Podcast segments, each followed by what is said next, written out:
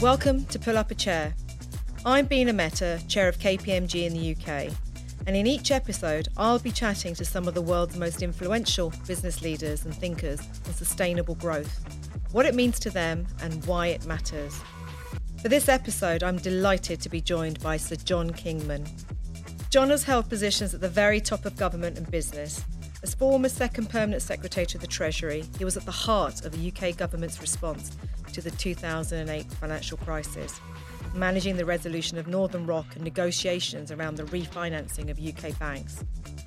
John was the first chair of UK Research and Innovation, overseeing government science funding of more than 8 billion per year, and his eponymous review of the Financial Reporting Council in 2018 recommended the wholesale reform of audit and accounting regulation. Today, he is the chair of life, pensions, and investment giant Legal and General. John Kingman, please pull up a chair.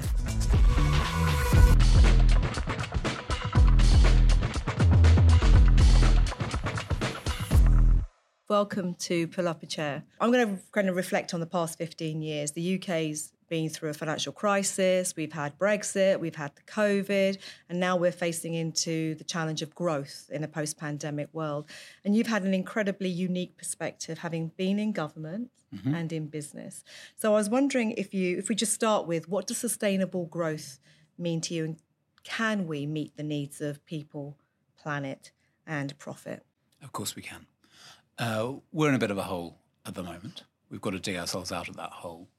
But I think we we know how economies grow. And the exciting thing is that we know more and more about how to grow sustainably. And a lot of the technologies that we need to grow sustainably are now economic. That is to say, the private sector will invest big time in the technologies that we need to make the planet more sustainable. Solar is totally economic now, onshore wind is economic.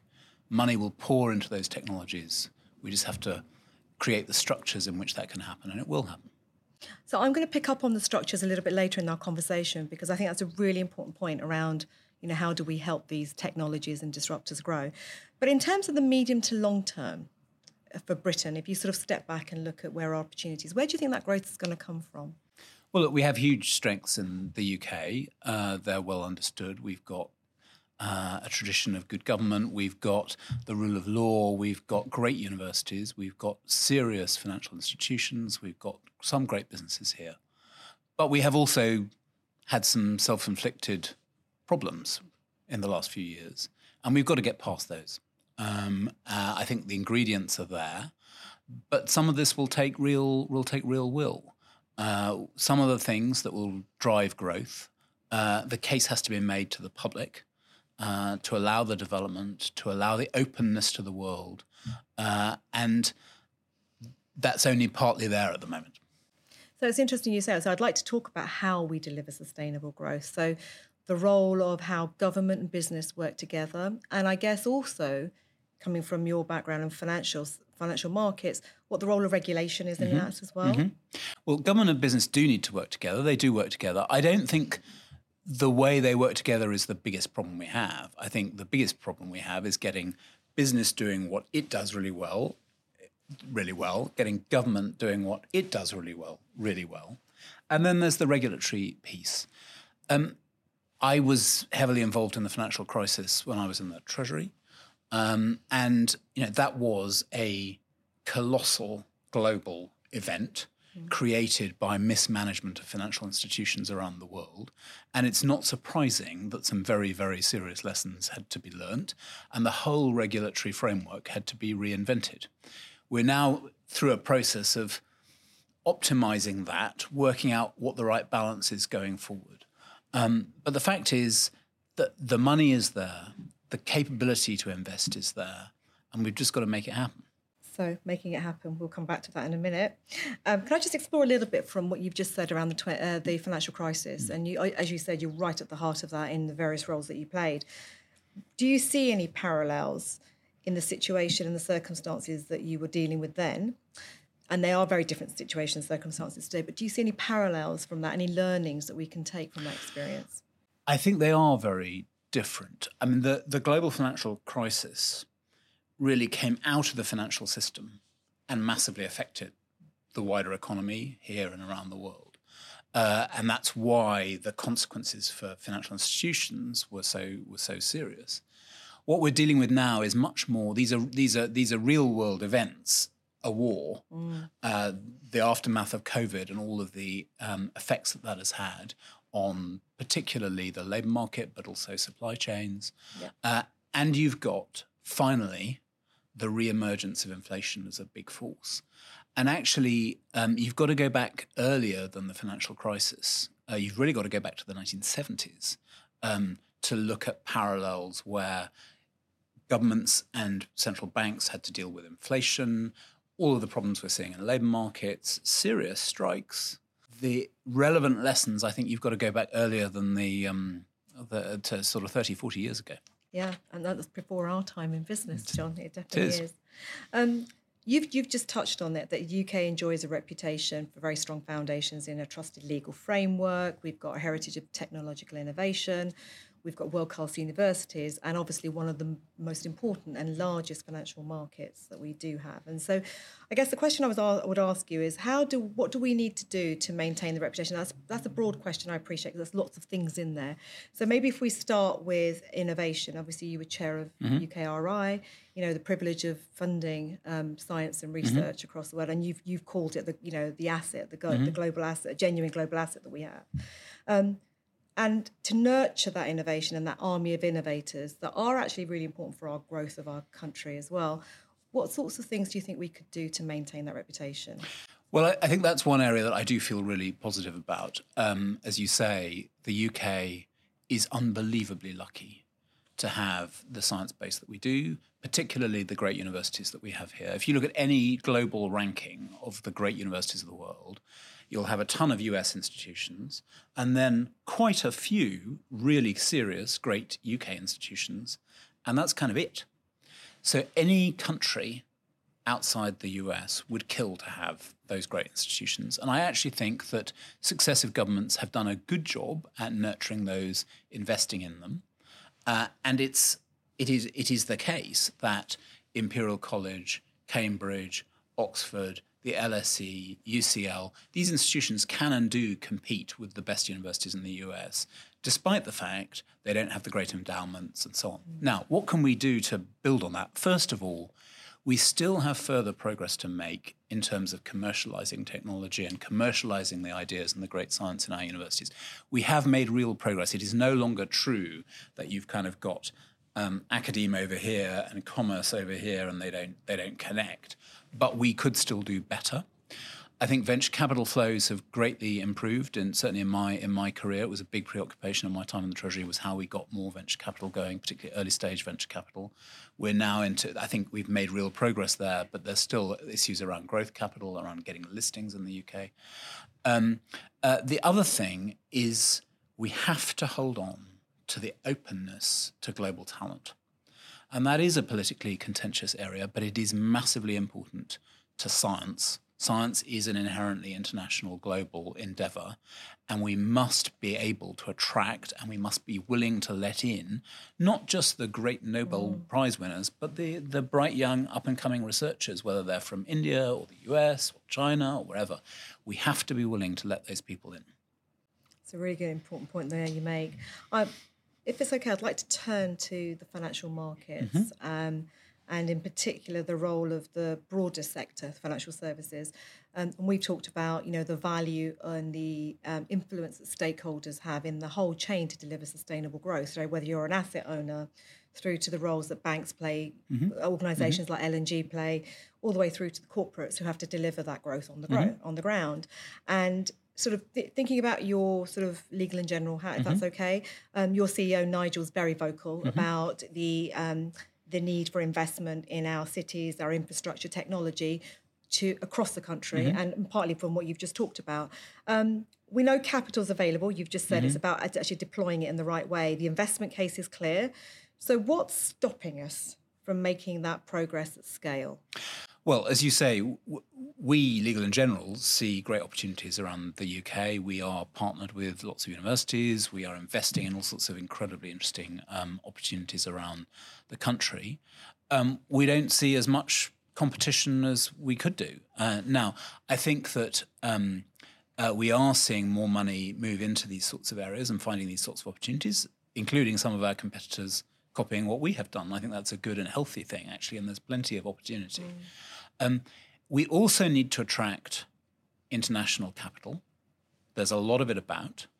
And if you talk to international investors, they do have mixed feelings about the UK right now, and we have to face up to that.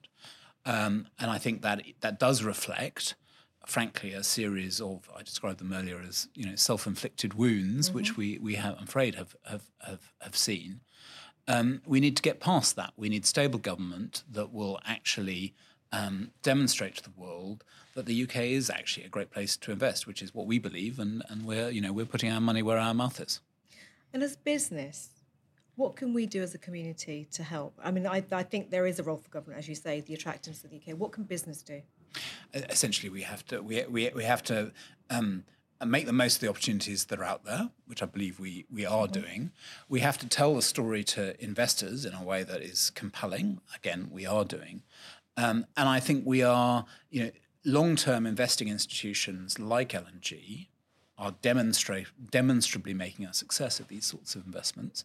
Uh, as I say, I think our competitors are coming up alongside us more and more. I regard that as a positive and healthy thing. Um, but we we need to get more of the world's capital here, uh, and that is, I, I, believe, there's a sort of shared interest between the investing community, the business community, and government to make that happen. If only we can get the messages clear and make them credible. Yeah, absolutely. Very, very true. It's that collaborative and shared interest and alignment of interests. So I'd like to talk a little bit about managing through times of mm-hmm. crisis. Mm-hmm. You know, you were involved in the nationalisation of Northern Rock in 2008, as well as a number of organisations at that time. And one of the biggest things that I'm mindful of is whenever you're going through something like that, it's not just the economics, it's also about the people. So I'd like to just understand from your reflections in terms of what you learned from that mm-hmm. experience. Well, I was in the Treasury at the time. Um, it was a very intense um, period. Um, it was very challenging. I think the, the team in the Treasury did an absolutely amazing job. Um, what you learn about people under pressure is a lot. And bluntly, there are people in life who create problems, and there are people in life who solve problems, and you find out the difference under under conditions of extreme uh, stress. The other thing I would say about that time is, um, you know, we, we, were dealing with these enormous financial institutions. RBS at the time, which which the government took a majority stake in, was the largest bank in the world by assets at the time. Um, I think we learned something from you know, why did some institutions get through that time intact? Why did some fail, have to be bailed out by the government? I think actually a huge amount of that came down to culture. Um, it wasn't so much about the complexities of the intricacies of the CDO squares mm. or whatever. Um, I think that you know we we in picking up the pieces we necessarily discovered quite a lot about the institutions we were we were taking into public ownership, um, and what went wrong in the places that blew up was generally that they did, I think, have cultures that that were unhealthy, uh, and in particular in financial institutions, uh, if you consistently target growth of your top line, that is a very dangerous way to run a bank or any financial institution. Uh, and if I look at Nor- Northern Rock was a medium-sized building society. Mm. RBS was this gigantic investment bank bolted onto a British retail bank. So very different institutions. But what they had in common was they were both run on top line growth. And that is a dangerous thing to do. Interesting. So just picking up on the point of culture. So a lot of people talk about the role of purpose, especially when you look at sustainable long-term mm-hmm. growth for the benefit of people, planet, and um, communities as well. Um, what do you think the role of purpose is? And then obviously in L&G, you've also got a purpose as well. What's the role of purpose? Well, I, th- I think I can only really talk to you about about what that means at Legal and General, which I see Fine. close up. And um, uh, I do think we have a strong sense of purpose. I think Nigel Wilson, the chief executive, is a very powerful advocate of that. But actually, it predates him. The sense that the L&G um, was about more than simply you know, maximizing the P&L each year. Um, and I can tell you that that strong sense of purpose is very, very important to our people, many of whom could choose to work elsewhere, possibly could earn more elsewhere than they can earn at L&G. Um, uh, but they choose to work at L&G because they believe it's a good place to work and they like to work at L&G. It's also something that's very important to our clients. I would say, particularly, a, a large part of our client base are pension fund trustees. Uh, and ultimately, pension fund trustees are they're either investing their assets with us or they are sometimes uh, asking us to take on the assets and liabilities of the pension scheme onto our balance sheet, and therefore they are trusting us to pay the pensions of their, their members for decades to come. That's quite a trust to place in a financial institution. Mm. And I do believe that the, the, the values that we have as a firm and the purpose that we espouse is something that our pension fund clients find genuinely compelling and attractive. I love that way, the way you articulate that trust and growth and how it is absolutely hand in hand. Right, you can't achieve one without the other. As you reflect um, over the last 12, 14, 15 years, how do you think the role and responsibilities of boards has changed? And that's in the context of what you've just talked about, you know, in terms of culture, the balancing of profits and purpose. How do you think that role has changed? Well, I think I think um, uh, you could easily argue. I, th- I think you can convincingly argue that actually the UK has one of the best, possibly the best, corporate governance framework in the world.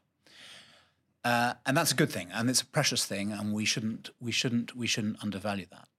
But um, what we don't have so many of are truly great global companies. Mm. Uh, and so I think I, I, don't believe. Sometimes people say, "Well, you know, we don't need all this corporate governance bureaucracy, and if we if we didn't have any of that, then you know the companies would be more successful." I think that's complete rubbish.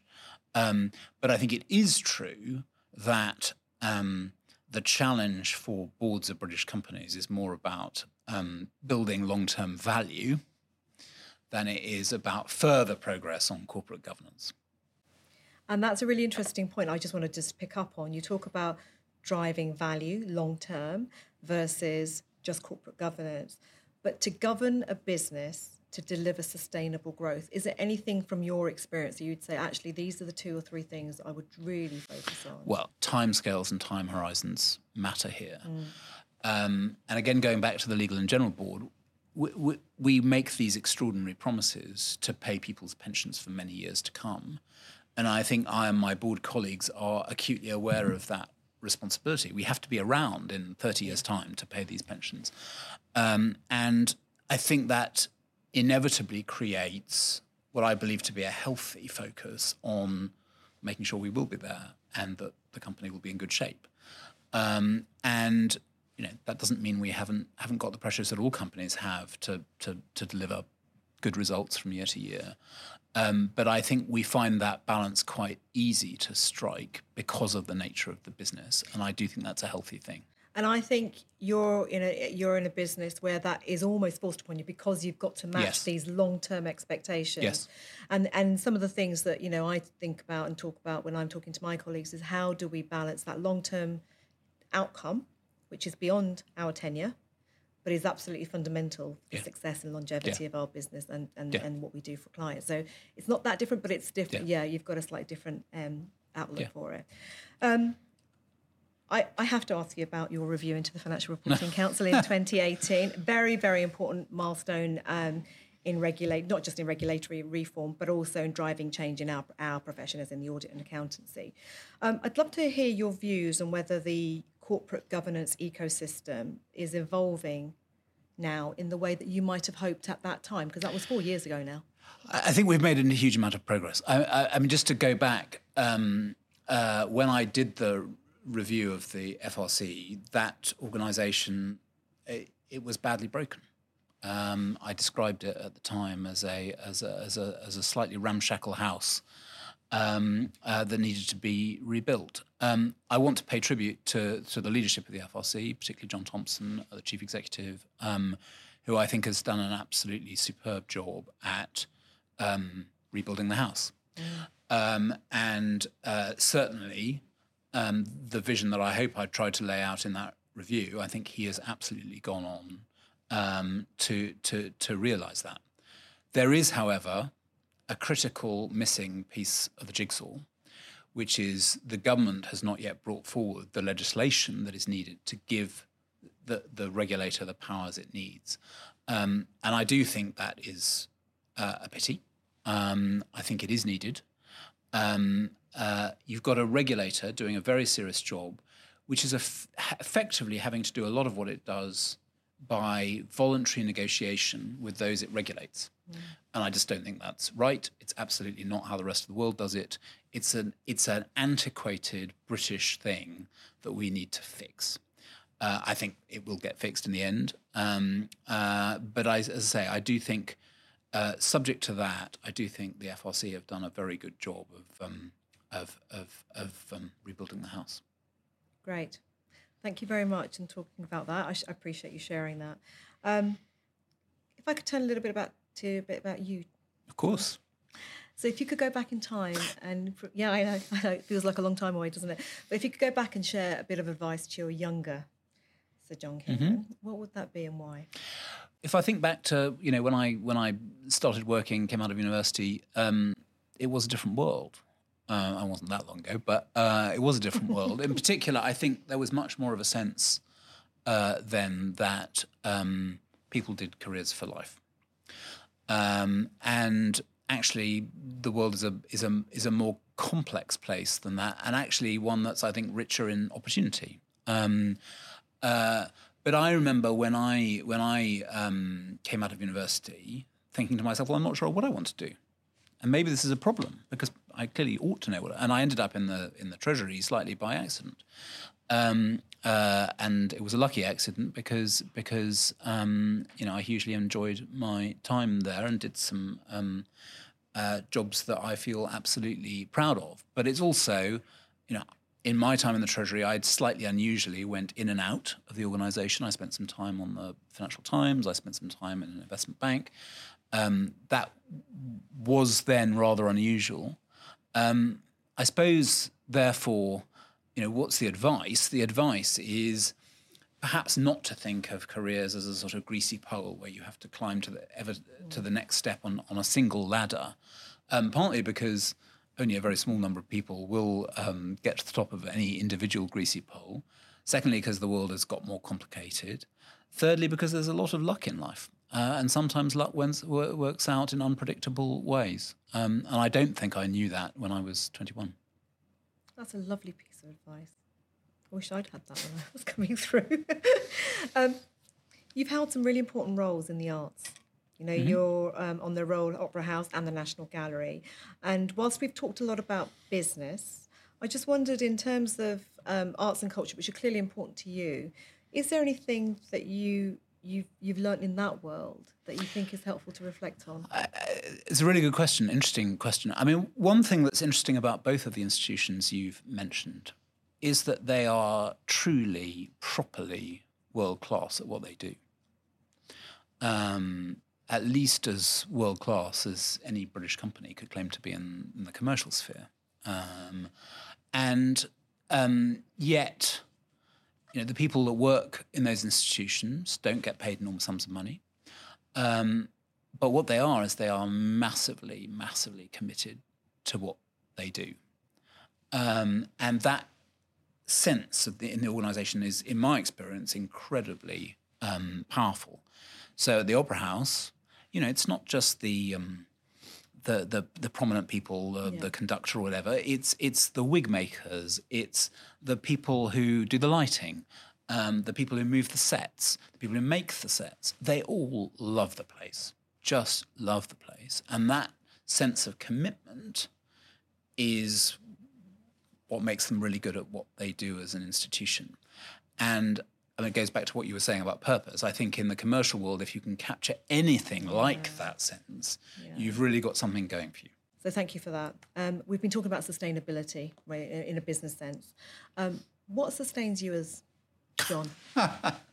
well, I enjoy what I do for a start. Um, uh, I enjoy my, um, you know, my family's very important to me. I, I, suppose the other thing I would say is um, uh, I'm very lucky. I live um, right at the centre of London. Have done for a long time, um, and you know, I just I just love making the most of um, this extraordinary global city. And London is still just a very remarkable place to live. Um, with astonishing things to enjoy uh, and a tremendous buzz, and you know that that is um, that's a very it's a very precious and enjoyable thing. We're a lovely place to end. Having lived and worked abroad, I absolutely agree.